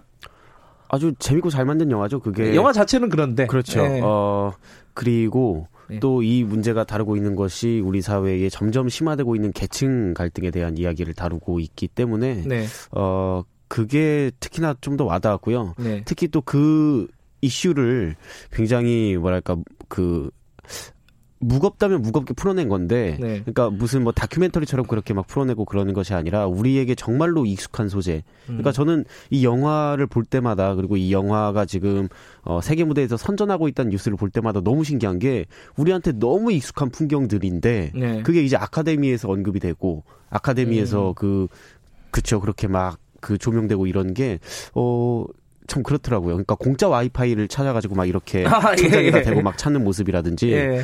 또뭐 짜파구리 얘기가 나오는 예. 거라든지 그게 막 아카데미에서 언급이 되고 그러니까 어, 굉장히 신기하더라고요. 음, 예. 거기에 또 어, 20대들이 나와요. 예. 그죠? 그 반지하에 사는 어, 자녀, 그죠? 아들, 딸. 예. 뭐 이게 부잣집 애는 좀 어리고. 그렇죠. 예. 그 20대들이 보면은 다 비슷한 생각들을 하고 있어요. 취업 걱정, 예. 그죠? 예. 뭐 아르바이트 걱정. 네네. 그런 거 보면 약간 어 물론 거기서는 이제 뭐랄까 긍정적인 역할은 아니었어요. 예. 그렇지만 되게 좀 뭐랄까 어, 와닿지 않았나요? 그런 부분이? 그렇죠. 그러니까 제가 특히나 이 그 영화가 굉장히 탁월하다고 생각된 지점이 뭐냐면 이, 그, 보통은 그렇잖아요. 그러니까, 어, 어떤 사회 경제적인 지위를 더 많이 가지고 있는 계층이 그 영화에 등장을 하면은, 이 흔히 이제 막 악역으로 나온다든가 네. 그 사람들의 성격이 막 되게 우리가 옛날에 전래동화 생각할 때 막 놀부처럼 네. 흥부와 놀부 이런 대립구도로 가는 것이 사실은 일반적인데 네. 이 영화는 그런 게 아니라 오히려 그렇죠 그 가난한 집의 그 사람들이 예. 오히려 보면 더 어 뭐랄까 좀 그 나쁜 성격을 음. 가지고 있는 그런 것처럼 묘사가 되기도 하고 그러니까 나쁘다기보다는 그 꿈틀대는 욕망을 그대로 이렇게 딱 음. 그 전시해서 보여주는 네. 그리고 그 사람들이 막 그렇게 무능한 것도 아니에요 보면 굉장히 유능하거든요 예. 보면은 그 유능한 방법을 좀 이상한 데다 써서 문제지만 음. 어그그 그 뭡니까 저기 위조. 예, 위조하고 예. 뭐 PC방 가서 위조하고 막 그 사람들 감쪽같이 속이고 이런 게 뭐 제, 제약 증명서 이런 거 위조하고 그렇죠. 그렇죠. 예. 예, 예. 그런 걸 보면은 그 사람들이 무능한 것도 아니고 예. 그렇다고 또그 그 사회적으로 지위가 낮기 때문에 그것이 막 반드시 막 선하고 그, 음. 그런 것들을 보장하지도 않고 그러니까 음. 그 꿈틀댄 욕망을 가진 그 인간으로서 그렇게 그려냈다는 점이 음. 어, 저는 상당히 좀 인상 깊었습니다. 그렇군요. 이게 예. 그런 걸로 보면은 좀 불편할 수도 있는 거 아닌가 싶어요. 보는 예. 사람 입장에서는 예. 그런 부분 불편하지 않았습니까? 어 그런데 저는 오히려 그래서 더 그래서 음. 더 탁월한 영화다라고 생각을 했습니다. 그러니까 음. 그냥 편안하게 우리가 그, 그냥 흔히 생각하고 있는 그런 그 인식대로 만 흘러간다면 네. 이 기생충이라는 영화가 그렇게 그 주목받지 않았을 거라고 생각을 하고요. 네. 어 그리고 오히려 그 영화를 보면서 우리 이 마음속에 느껴지는 이 어떤 일종의 불편함, 음흠. 뭐 그런 것들이 오히려 더이 예, 영화를 의미 있고 가치 있게 만드는 게 아닌가 생각합니다. 그 불편함을 느꼈던 네. 쪽이 하나 더 있습니다. 이 네. 자영당 같은 경우에는 아, 예. 이게 한 영화제 황금종려상 받았을 때도 예. 논평을 안 냈어요. 예. 그죠? 그리고 뭐 이게 좌빨 영화다 이렇게 얘기한 예. 어, 소속 의원도 있고요. 예. 이런 걸 보면서는 어떤 생각이 드셨습니까? 뭐 어쩌겠습니까? 예, 뭘 뭐, 어째요? 뭐 좌빨영화면 또 어쩌겠습니까? 예. 예, 아카데미에서 사, 사관왕 받고 막 그랬는데. 예. 아무튼 그런 것들은 사실 저는 굳이 논평할 만한 가치가 있나 싶기도 하고요. 그러니까 음. 영화를 봐도 물론 그 취향 차이도 있을 수 있고 뭐 네. 같은 영화를 봐도 다르게 볼 수도 있으니까 그냥 그거는 그냥 취향 존중하겠다 그렇게 말씀을 드리겠지만 취향을 예, 존중하겠다. 그 취향에 공감하기 좀 어렵습니다, 제가. 이번에 예. 근데 논평을 냈어요. 축하한다고. 네네네. 예. 그러면 뭐... 뭐 어쩔 겁니까, 그것도 축하해야지. 아 청년들 입장에서는 네. 이게 영화라는 게 사실 판타지를 제공하는 측면도 있잖아요. 네네. 이런 어떤 현실에 기반한 네. 영화 있잖아요. 예. 이런 영화들은 좀 보기가 그렇지 않나요? killing time용으로 보기가 좀 그렇잖아요. 이게 영화라는 게 예. 카타르시스 예. 이런 것도 있는데. 그러니까 사실 예. 특히나 이 기생충 영화를 예. 볼때 저는 좀 마음의 준비를 하고 들어갔거든요. 아, 그러니까 예. 막 두가 영화가 두 갈래로 나뉘는 것 같아요. 말씀하셨던 것처럼 그냥 볼 때만은 좀 이런 구질구질한 현실들을 좀 그렇죠. 그게 분명히 있죠. 그렇죠. 영화의 기능에. 예, 그런 영화가 한편에 있는 반면에 또 기생충 같이 어 정말 보고 나면 뭔가 찝찝한데 네. 그래도 그 찝찝함 속에 그 남는 무언가가 있는 그런 음. 영화가 있고 저는 기생충 같은 경우는 그래서 예 보고 나와서 굉장히 찝찝했거든요 기분은 네. 그런데 찝찝하지만 생각할 거리가 굉장히 많아졌고 네. 막 머리가 이제 다시 핑핑 돌고 네, 그런 느낌이 좀 들었습니다. 알겠습니다. 오늘 국뽕근의 눈은 좀 짧게 마칠게요. 고맙습니다. 아, 네, 감사합니다. 김경래 최강기사 2분 여기까지 하겠습니다. 오늘 뭐 기생충 이야기 많이 했네요. 여기까지 할게요. 3분은 다른 얘기 하겠습니다. 일부 지역국에서는 해당 지역 방송 보내드립니다.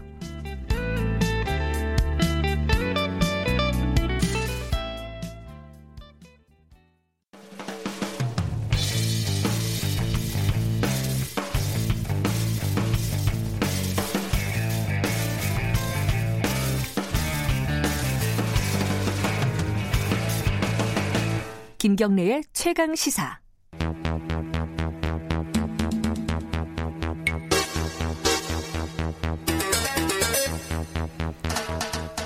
네, 김경래 최강시사 3부 시작하겠습니다. 사건의 이면을 들여다보고 파헤쳐보는 시간입니다. 추적 20분, 오늘도 두 분 나와 계십니다. 박지훈 변호사님, 안녕하세요. 네, 안녕하세요. 박지훈입니다. 그리고 김환 한겨레 신문 기자님, 안녕하세요. 네, 안녕하세요. 예. 기생충 얘기를 하도 많이 했더니 무슨 얘기를 해야 될지 잘 모르겠네요. 뭐 좋은 일이니까요. 네. 놀라셨죠 두 분도?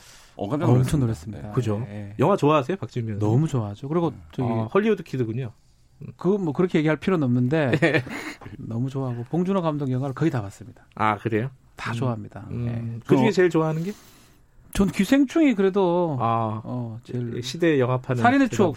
시작이 살인의 추억이고 네. 어, 지금은 기생충. 이 두 가지 영화가 너무 좋은 영화 중에 하나 저는 어제 그게 대단하더라고요. 그러니까 뭐 하나 정도, 두 개 정도 상을 탈 거는 본인도 생각을 했을 것 같은데 네. 그럼 수상 소감을 준비를 했겠죠. 네. 인생에 있어서 한 장면이 음. 연출되는 날인데 네 번을 받았잖아요. 네. 근데 수상 소감을 계속 다른 수상 소감을 아, 하는데 그것 근데 그게 다 화제를 모았잖아요.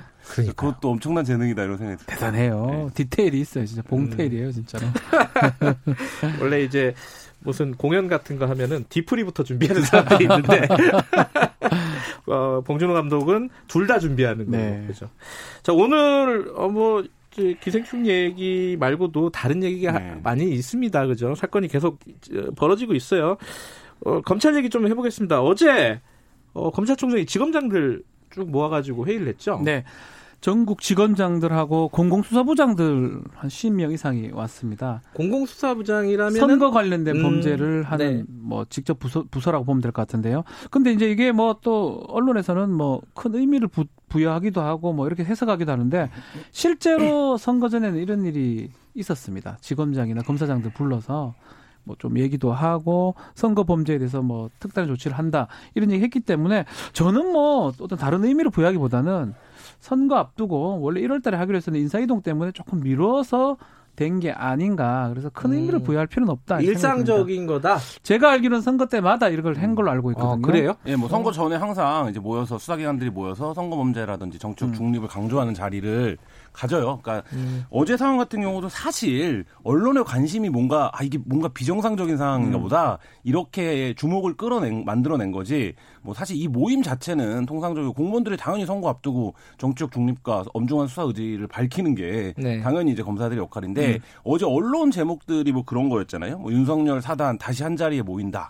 뭐 이런 제목. 그러니까 이게 흡사 보면 아. 무슨 과거 어떤 오늘 영화 얘기 많이 한다니까 뭐 네. 범죄와의 전쟁이나 이런 거를 할 때 무슨 분위기를 연출하면서 음. 이렇게 하니까 뭔가 대단히 네. 의미 있는 자리인 것처럼 했지만 사실은 뭐 통상적인 원래 네. 1월 달에 하기로 했었어요. 네. 1월 달에 하면 한 선거 한 석달 놔두고 하는 게 일반적이었는데 네. 1월 달 인사이동 있었잖아요. 네. 그, 그것 때문에 못 했고요. 네. 또그 검사장으로 다 갔어요. 그 윤석열 그 저기 참모들이 예. 뭐 제주지검장이라든지 그리고 뭐 차장 검사 같은 거 갔기 때문에 네. 부산 고법, 고검에 그래서 뭐 어쩌면 당연한 일인데 이걸 또 해석을 또 저렇게 또 같이 모였다. 약간 언론이 오버한 측면이 있네요. 저는 오버라고 좀 봅니다. 그러니까 지금 뭐 여러 차례 이 자리에서도 말씀드렸지만 법무부와 검찰의 관계를 뭐 양쪽 조직이 지금 엄청나게 대립을 하고 있고 서로 뭔가 음. 비수를 숨기고 있는 것처럼 묘사를 해가고 있고 예. 실제로 그러다 보니까 이제 그 관점에서 놓고 보면 스토리텔링 관점이죠. 그러니까 네. 그 관점에서 놓고 보면 좌천성 승진이라고 불렀잖아요. 이 좌천성 승진을 당한 윤석열 사단이 처음으로 한 자리에 모였다. 이거는 이제 어쨌든 이야기 요소가 있는 것처럼 보이는데 사실 이제 박준 변호사님 말씀하신 것처럼 다들 승진해서 모여야 음. 되는 자리에 가 있기 때문에 모이는 거 와야 돼요. 네. 안 오면 안 돼요. 그 자리는.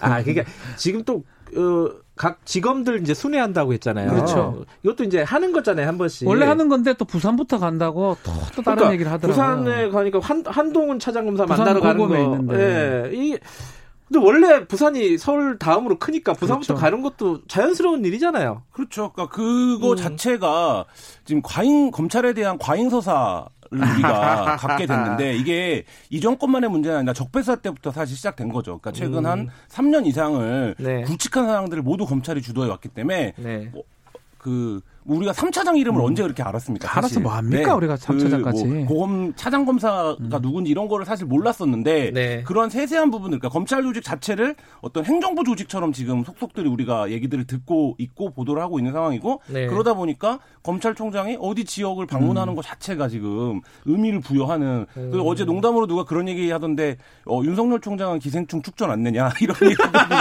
농담으로 할 정도로 아. 의전세율이 61입니다. 그거 낼 때가 아닙니다. 합니다. 아, 검찰총장이요? 예. 아, 그래요? 엄청 낮아요. 그런 것도 어떻게 알고 계세요? 뭐, 뭐 60일이 아니면 50몇인데요. 엄청 낮아요. 예. 그, 뭐야, 추미애 장관이 대검 방문한 것도 비슷한 맥락으로 볼 수 있겠네요. 그러면 어떻게 보세요? 이게 뭐, 뭐 소통을 강조하고 이런 거잖아요. 그때 뭐. 의미를 자꾸 부여하면 네. 뭔가 뭐 선제적 아니면 뭐 또 그런 얘기를 하는데 실제로 법무부 장관이 검찰청 검찰총장한테 내방했던 경우는 저도 잘 기억이 안 나거든요. 아, 그래요? 이건 이건 좀 이례적인 이례적이긴 한데 음. 어쩌면 그 당시에 이제 그 대검의 분사무소 대변인 분사무소 만들면서 그러니까 대검 그, 예. 그 청사 안에다가 그렇죠. 법무부 사, 어, 대변인실을 만든 거죠. 의정관이라는 실이라고 예. 만들면서 간 김에 이제 만나러 간 거거든요. 옆 동네 왔으니까 옆 동네 가는 게 예의다. 이게 예, 이제 추미애 장관 얘기잖아요. 예. 40분 정도 얘기를 했고 뭐 정치적 얘기는 안 했을 것 같아요. 수사 얘기는 안 했을 것 같고 음. 뭐 이례적인 얘기를 한 거고 또 그것도 뭐 과잉 해석하기보다는 어쩌면 사실은 법무부 장관하고 검찰총장은 음. 어쩌면 좀 그런 관계여야 되는데 네. 지금 우리가 지금 다른 모습을 많이 보다 보니까 그것도 좀 어색해 보인다. 이것도 지금 언론이 들어요. 법무부 장관이 검찰총장을 안 만나면 그냥 안 만난 건데 패싱했다고 쓰고 네. 밖에서 만나자 그러면 불러냈다 이렇게 쓰고 이게 뭐야? 네. 만나러 가니까 이례적이다. 이례적이다. 이렇게 아. 써 어떻게 할 방법이 없어요. 네. 아. 지금 이게 다 이제 법무부와 검찰이 대단히 갈등적인 관계라는 어떤 전제 음. 속에서 음. 어, 프레임이 잡히고 있고, 근데 저는 이런 생각은 들어요. 그러니까 지금 일선에서 보면 수사권 조정이라는 게 굉장히 큰 일이거든요. 그러니까 네. 이 검찰 입장에서도 큰 일이고 경찰 입장에서도 마찬가지로 큰 일이기 때문에 이 부분에 대해서 굉장히 미세하게 조정할 게 많을 거고, 네. 지금 이제 이 수사권 법안이 통, 그 통과가 됐을 때 법조 일각에서는 이 그러니까 피의자의 인권이라든지 수사권을 공소를 유지해가는 과정에서 기술적인 문제들이 발생할 수 있다. 그렇죠. 이런 비판들이 많이 있었거든요. 음, 네. 그럼 이 부분들을 결국엔 후에 실무를 담당하고 있는 부처에서 조정을 하거나 이제 조율을 해야 되는 부분인데 오히려 이제 지금 수사권 법안이 딱 통과되니까 그 부분은 다 사라졌어요. 그러니까 음. 이제 앞으로 수사가 어떻게 진행되는 건지 그러면 음. 실제 프로세스가 어떻게 되는 건지 이런 부분들에 대한 얘기는 싹 사라지고 이 수사권 조정 이후에 칼을 뺏긴 검찰이 과연 어떻게 할 거냐 음. 이 부분에 대한 좀 촉각만 곤두세우고 있는 거 아닌가 이런 생각도 듭니다. 음. 그 어, 지금 수사권 조정, 검경 수사권 조정 관련된 법안이 검찰청법하고 형사소송법. 인데 예. 이게 예. 개정은 됐지만은 공포도 됐지만 시행은 음. 아직 안 된 거죠. 7월 그죠? 7월이죠. 예. 그럼 이번 선거에서는 아, 적용이 아, 안 되는 예, 거죠. 상관없어 요. 이번 선거는 네. 검찰이 이제 수사를 할 수가 있고요. 또 설사 이제 나중에 시행이 된다 하더라도 선거 범죄나 중요 범죄는 아직까지 검찰 수사를 할 수가 직접 있습니다. 수사의 영역인 거죠. 예, 영역일 수도 음. 있고요. 뭐 중요 사건이면 또 할 수 있기 때문에 다만 좀 미세한 아니면 중요하지 않는 사건의 경우는 음. 1차적으로 경찰 수사하고 종결할 수 있는 권한을 지금 부여한 거거든요. 또이 예. 예전에는 상명하복 뭐 지휘 관계였다면 지금은 협력 관계 앞으로는 그 부분을 지금 김한 기자가 지적한 것처럼 정리가 돼야 됩니다. 법 만든다고 중요한 게 아니고 그 법을 만들어 놓으면 시행령이라든지 세부 규정들이 또 마련이 돼야 되는데 그 부분은 조금 뒷전으로 가 있는 것 같아요, 사실은. 음, 그러니까 관심 외부에서 관심들이 둘이 어떻게 싸우나 이 쌍구경이 제일 재밌으니까 그것만 관심이 있지 그렇죠. 실제 일이 어떻게 진행될 그렇죠. 건지는 아, 잘못 챙기고 있다. 뭐 내부적으로는 챙기겠죠. 외부에서는 관심이 없어도. 그러니까 그게 어쨌든 내부 외부적으로도 그 부분에 초점을 맞춰줘야. 그러니까 지금 음. 검찰 실무단하고 경찰 실무단도 협의할 게 있을 거고, 네네. 법무부나 행안부가 그런 부분들을 조율할 부분도 있을 거고, 네. 뭐 이런데 지금 관심은 잘 지금 보시면 몇 가지로 좁혀져요. 그러니까 예를 들면 윤석열 사단이 과연 뭐 여권 실세들을 선거 때 어떻게 할 거냐. 수사를 하는 거냐. 뭐 이 부분. 그러니까 이건 사실 벌어지지도 않은 일이거든요, 아직. 음, 네. 이 부분에 대한 관심. 그 다음에 뭐 이 부분에서 만약에 검찰이 중립을 안 지키면 어떡할 거냐. 지키면 뭐, 어떡해. 예, 이런 거죠. 가정, 그러니까 가정에 가정을 한 보도들이 나오고 있는데 예. 사실 지금 뭐 그게 어, 얼마나 의미가 있는가 뭐 이런 부분은 좀 생각해 볼 필요는 있는 것 같습니다. 그게 그러네요. 그러니까 윤석열 총장이 그 얘기 했잖아요. 검, 그 지검장들 모인 자리에서 뭐 언행 조심해라, 처신 조심하고 공정성 의심받지 않도록. 근데 그게 사실 당연한 말이잖아요. 네. 그럼 공정성 을 그렇죠. 생각하지 말라고 할 수도 없는 거고 의미를 정치적 중립을 유지하라 네. 당연한 거잖아요. 근데 이제 그게 해석을 아 네. 그럼 지금까지 정치적 중립을 지켰다는 걸 강조하려는 뜻이냐 그게 그거를 또 구체적으로 한 발 더 나가면 음. 울산 울산 사건하고 네, 울산 사건으로 음. 넘어가는 거죠. 네. 그래서 그거에 대해서 우리는 정치적 중립성을 지킨 수사를 했으니까 걱정하지 마라. 이런 메시지를 음. 설파했다. 이렇게까지 확대 해석이 되는데 음. 사실 뭐 그럴 필요가 있는가 이런 생각이 좀 듭니다. 물론 행간에 그런 네. 게뭐 저거 안에 있을 수는 있죠. 음. 있을 수는 있지만은 그 말 자체가 그걸 의도하고 어, 기생충 얘기도 했지만 다 계획하고 한 거는 아닌 것 같다. 넌 계획이 있구나. 네. 근데 그 공소장 논란 한동안 좀 계속될 것 같아요. 아까 이제 어, 관심들이 네. 그 어떤 다툼, 갈등 이런 데 몰려 있다라고는 하셨지만은 이 공소장 얘기는 지금 야권에서는 이제 추미애 장관 뭐, 뭐 고발하고 뭐 이런 식으로 지금 진행이 되고 있지 않습니까? 네. 검찰도 계속 반발을 하고 있는 것 같고요. 일단은 뭐 법적인 부분을 봤을 때는 법이라기보다는 관행이었다고 보는 게 맞는 것 같아요. 그렇죠. 2003년부터 했던 관행이고 또 법적인 부분으로 생각이 들면 인권적 측면, 형사 절차에서 개인의 기본권으로 봤을 때는 추미애 장관의 조치가 뭐 틀렸다고 보기는 좀 어렵거든요. 음. 헌법적 가치라든지 본다면. 근데 이제 이걸 좀 봐야 될 것 같아요.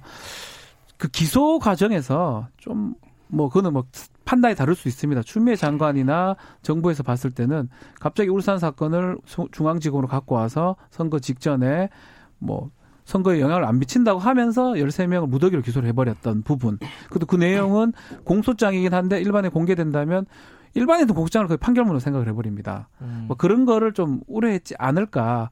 또 그, 그렇게 되면 결국은 선거 임하는 사람들은 상당히 피해를 볼 수 있거든요. 음. 그런 거를 고려해서 요지만 지금 공개한 걸로 보이는데 일단은 이 얘기는 계속 될 걸로 생각이 들어요. 그죠. 이게 어, 검찰에서도 어, 좀 반발하고 있는 분위기인 거죠. 그러니까 말씀하신 대로 인권 인권 보호의 측면, 그 다음에 형사 사건의 절차에서 보면 공소장을 그렇게 공개하는 게 맞냐 안 맞냐의 논란이 있고 논의해 볼 만한 주제라고 생각을 하는데 지금 사실 쟁점은 그거죠.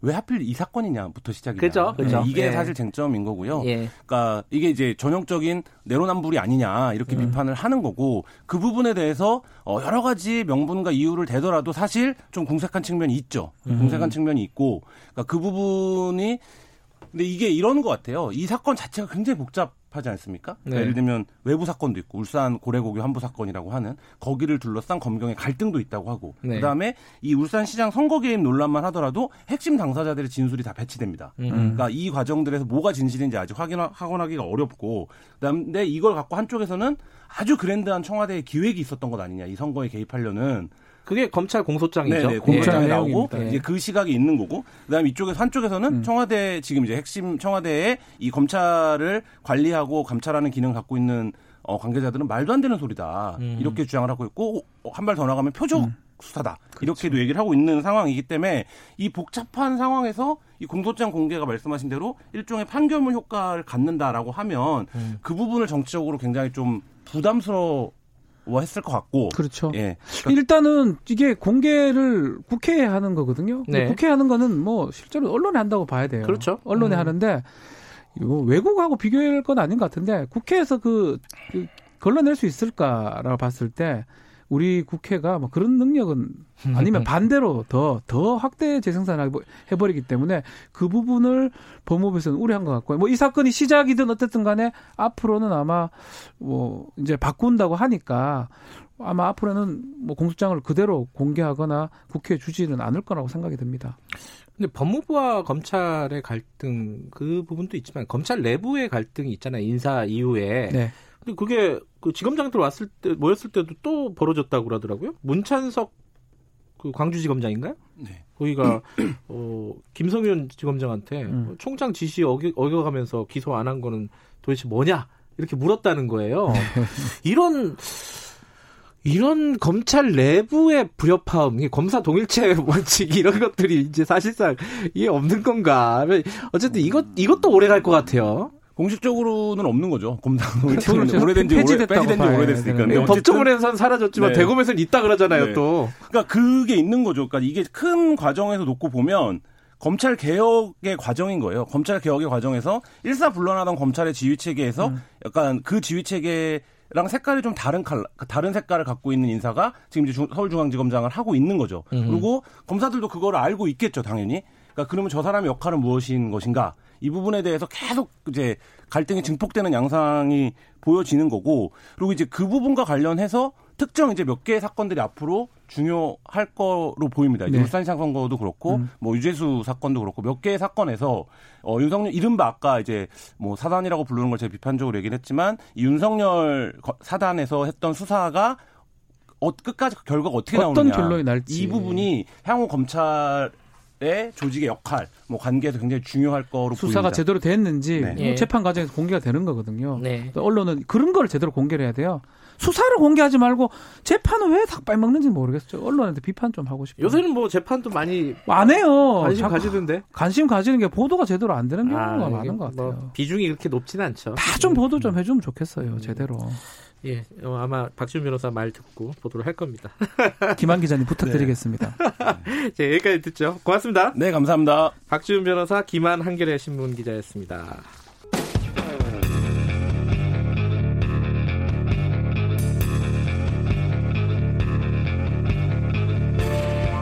당신의 아침을 책임지는 직격 인터뷰. 김경래 최강 시사. 네, 총선 얘기 좀 해보겠습니다. 총선이 두 달 남짓 남았습니다. 어, 판세가 어떻게 되고 있는지 뭐 이런 것들 전반적으로 여론조사 통해 가지고 좀 짚어보죠. 권순정 어, 전 리얼미터 조사 분석 본부장 나와 계십니다. 안녕하세요. 오랜만입니다. 네. 어, 전입니다. 그래서 리얼, 리얼미터를 그만두셨군요. 네, 네, 그렇습니다. 알겠습니다. 여론조사 전문가로 모신 걸로. 예. 네. 그, 지금 이제 사람들 제일 관심 가진 것 중에 하나가 어, 황교안 대표, 한국당 대표하고 네. 이낙연 총, 전 총리. 네. 그 여론조사 나온 게 있나요? 네, 있습니다. 아, 저는 사실상 그 사실 그 황교안 그 대표가 예. 그 종로에 출마를 하, 하지 않을 것이라고 봤어요. 상당히 놀랐는데. 아, 그러셨어요? 예. 근데 음. 지금 여론조사 이전에도 이루어졌고. 네. 그리고 이제 7일 날에 그 황교안 대표가 종로 출마를 선언을 했는데 7, 8일 날 이틀간에 걸쳐서. 아, 그럼 그 발표, 네, 출마 발표가 반영된 거네요? 네. 예. 이 조사는 이제 뉴스토마토 의뢰로 한국 사회 여론, 어, 한국 사회 여론 연구소가 조사를 한 것인데. 네. 이 조사 결과를 보면은 이제 양자 가상 대결에서 이낙연, 황교안, 이낙연이 54.7%, 네. 황교안 대표가 34.0%로 여전히 20% 포인트 정도로 앞서 있습니다. 그리고 어느 그뭐 없다든지 잘 모르겠다 하는 이른바 이제 부동층은 10명 중에 한 명도 안 돼요. 아. 이 말은 이미 구도가 이미 판세가 잡혀 있다는 것이거든요. 음. 그래서 어 이전에 비해서 출마 선을 하기 이전에 비해서는 이제 좁혀지긴 했지만 그 많이 격, 많이 좁혀졌나요? 많이는 아닙니다. 아, 한5% 포인트. 아하. 그러니까 한 두 배 정도 앞서 있었고 그 격차가 한 25% 포인트였다고 한다면은 음. 지금은 한 5% 포인트 더 좁혀졌는데 네. 그래도 20% 포인트 정도 어 이제 격차가 많이 벌어나 어, 벌어지고 있기 때문에 이미 네. 이제 구도 판세가 어느 정도 좀 고쳐가 되지 않았나라는 않는 생각을 저는 개인적으로 합니다. 예, 네. 이 조사는 ARS 자동응답 조사 방식으로 했고 표본 오차는 95% 신뢰 수준에서 플러스 마이너스 3.7% 포인트입니다. 네, 708명이고요. 예. 중앙선거 여론조사 심의위원회 홈페이지를 참조하시면 됩니다. 그런데 예. 이게 이제 워낙 오랫동안이 여론조사를 하셨으니까 네. 지금 65일 남은 거예요, 총선이. 네. 이 여론조사가 어느 정도로 의미가 있습니까? 뭐 이게 case by case겠지만은. 근데 이 20% 포인트는 좁혀질 겁니다. 아 그래요? 예, 아무래도 오. 어 이제 여야를 대표하는 두 그, 어, 거물들이 만나기 때문에. 네. 그러니까 인지도가 높고, 그리고 둘에 대해서 유권자들이 거의 다 알고 있습니다. 그래서 판세가 어느 정도 정해져 있기는 하지만 아무래도 이제 선거 프레임에서 이제 정부 여당 심판이라든지 보수 여당 심판으로 강하게 맞붙는 과정 속에서 선거가 임박하면 임박할수록 그 격차는 일반적으로 줄어들거든요. 그래서 줄어들기는 하겠지만 한 65일 남은 상황에서 이 정도 격차라고 한다면은 좀 조심스럽긴 하지만 어 이낙연 그 전 총리가 좀 음, 이길 가능성이 조금 더 높다라고 아, 봐야 될 것 같아요. 이 네. 수치만으로 볼 때는 맞습니다. 예. 네, 그러나 좁혀지긴 좁혀질 겁니다. 네. 이게 어, 지금 총선 65일 남겨놓고 네. 여론조사 같은 것들이 이제 많이 나오고 있지 않습니까? 그렇습니다. 지금 제일 어떤 포인트라고 할까요? 그런 게 뭐예요? 일단은 그 최종 결과에 가장 큰 영향을 미치는 것은 일단 기본 구도입니다. 구도. 그러니까 예. 구도로 한다면은 이제 어 이제 보수권이 통합해서 치러지느냐 네. 그런 어떤 어 이제 정당들의 편제들을 구도라고 하는데 네. 지금 이제 저는 개인적으로 그렇게 될 거라고 보는데 어, 어 보수 통합 신당이 출연하느냐 마느냐 그 부분들 네. 그리고 안철수 신당 그러니까 국민 음. 아, 국민당이라고 이제 이름을 예. 정했다고 하는데요. 근데 이 당들과 이제 호남 자녀 이제 대한신당이라든지 평화당에 예. 이제 이제 서로 이제 합당을 어 하기로 않습 니까? 않습니까? 제3지대라고 예, 제3지대 예. 할 거라고 보는데 이 두 당이 어느 정도 그러니까 20대 총선에 비해서 어느 정도 파급력을 가질 수 있을 것인가. 음. 그런 부분들이 이제 가장 큰 총선 결과에 영향을 미치게 될 것이고 두 번째로는 바로 위성 정당입니다. 아하. 미래 한국당이 선거 관 중앙 선거 관리위원회에서 그것을 어 받아들 이제 어 받아들일 것인지 말 것인지 이제 수용할 음. 것인지 말 것인지 그 부분들이 어 왜냐하면 준 어, 준연동 형제로 바뀌었기 때문에 네. 어그 최종 의석수에 영향을 미치는 것이 바로 이제 미래 한국 위성 정당의 존재 여부입니다. 그러니까 네. 가능한지 안 하는지 네. 여부인데 그 부분이 가장 클 것 같고요. 세 번째로는 어 정부 심판론과 어, 보수야당 심판론이 어디에 우세를 가져갈 것인지 그 부분도 음. 있고요. 네 번째로는 총선 어, 앞두고 큰 이슈가 있습니다. 이제 검찰 수사라든지 음. 이런 거와 관련해서 정부 여건이 어떻게 대처를 할 것인지 그리고 지금 이 신종 코로나 이 부분들이 상당 기간 동안 3월에도 지속될 것으로 보는데 이 부분들을 정부 여당이 어떻게 해결할 것인지 음. 그래서 이런 어떤 부분들 그리고 민생과 사실상 이제 민생과 경제에 대한 구체적인 비전들을 어떻게 가져 나갈 것인지 그렇게 어 이런 한 다섯 가지 요인들로 저는 봅니다. 네. 지금 말씀하신 순서가 네. 중요한 것부터 순서인가요? 그렇습니다. 네. 역시 구도가 중요하다. 예, 구도 아. 일단 기본 구도가 상당히 중요하다고 봅니다. 네. 네. 그 구도 중에 하나가 이제 아까 말씀하신 그 지금 대통합신당으로 이름을 붙이려고 하는 것 같아요. 네, 네. 그러니까 보수 대통합이죠. 네, 그렇습니다. 어, 그 아, 유승민 의원 불출마했고 지금 그 통합으로 가고 있는 분위기긴 한데 이게 관련된 어떤 조사 같은 게 있나요 혹시? 어, 오늘 아침에 예. 어, 어, 뉴스원 통신사가 의뢰를 해서 네. 엠브레인이 조사를 한 그러니까 서울 지역 조, 비록 서울 지역 조사긴 한데요. 네. 조사 결과가 하나 있습니다. 예. 그러니까 보수 통합 논의에 대해서 어, 찬성한다는 여론이 어, 절반을 조금 더 넘습니다. 아하. 반대보다 이제 상당폭 더 높아요. 음흠. 그래서 예전에 한 두세, 어, 보수 통합에 대한 어떤 그, 그 유권자들의 태도에 대해서 조사한 것이 한 몇 달 전에도 있었는데 네. 그 조사들을 이 조사와 연결해 보면은 네. 조금씩 조금씩 중도층을 포함해서 어, 이제 긍정적인 태도가 늘어나는 추세에 있습니다. 네. 해서 일단은 그 최종적으로 이제 보수 야권에 있어서 이제 긍정적인 요인이긴 하고요. 네. 어, 그리고 두 번째로는 이제 어 이제 통합을 하는 과정 속에서 이제 단일 대우를 형성한다는 거죠. 네. 그 지역구 투표에서 분산 표분산을 어 막고 네. 그리고 이제 정부 여당 심판론에 화력을 집중할 수 있다는 측면에서도 도움이 되는 건 사실입니다. 음흠. 하지만 이제 이 그 유권자에 대해 유권자들 이에 대한 태도 이 자체는 최종적 결과로 평가를 할 수 있는 거거든요. 즉 예, 지금 조사에서는 이제 정당 지지율이 어떻게 나오느냐 음흠. 아니면은 이제 어, 총선 비례대표를 결정하는 어그 총선 득표 율이 어느 정도 될 것인가 여론조사 네. 그런 부분들로 어 평가해 볼 수 있을 텐데 1월 그러니까 말에 조사한 조사에 따르면은 아이러니하게도 어, 자유한국당과 새로운 보수당이 합당했을 때 오히려 두 당의 합보다는 네. 나, 낮아지는 어. 그런 결과가 나와서 이제 이른바 이제 강성 보수 자유한국당을 약하게 지지하던 강성 보수가 이탈하는거나 음. 그리고 어, 새로운 보수당을 약하게 지지하던 개혁 보수들이 이탈하는 부분들이 상당폭 됐다는 거죠. 음. 그래서 물론 선거가 임박 하는 과정 속에서 어 이제 거대 양당으로 결집하고 이 과정 속에서 어, 조금 이제 그 두 당의 합보 합, 합, 합, 합에 이르는 어, 지지율을 회복하기는 하겠지만은 네. 어, 어, 일정 기간 동안에 약세의 가능성도 배제하기 어렵다고 봅니다. 어, 시간 관계상 짧게 한 두 가지만 짚어보죠. 안철수 네. 신당, 그러니까 국민당이요. 네. 여기 여론은 어때요?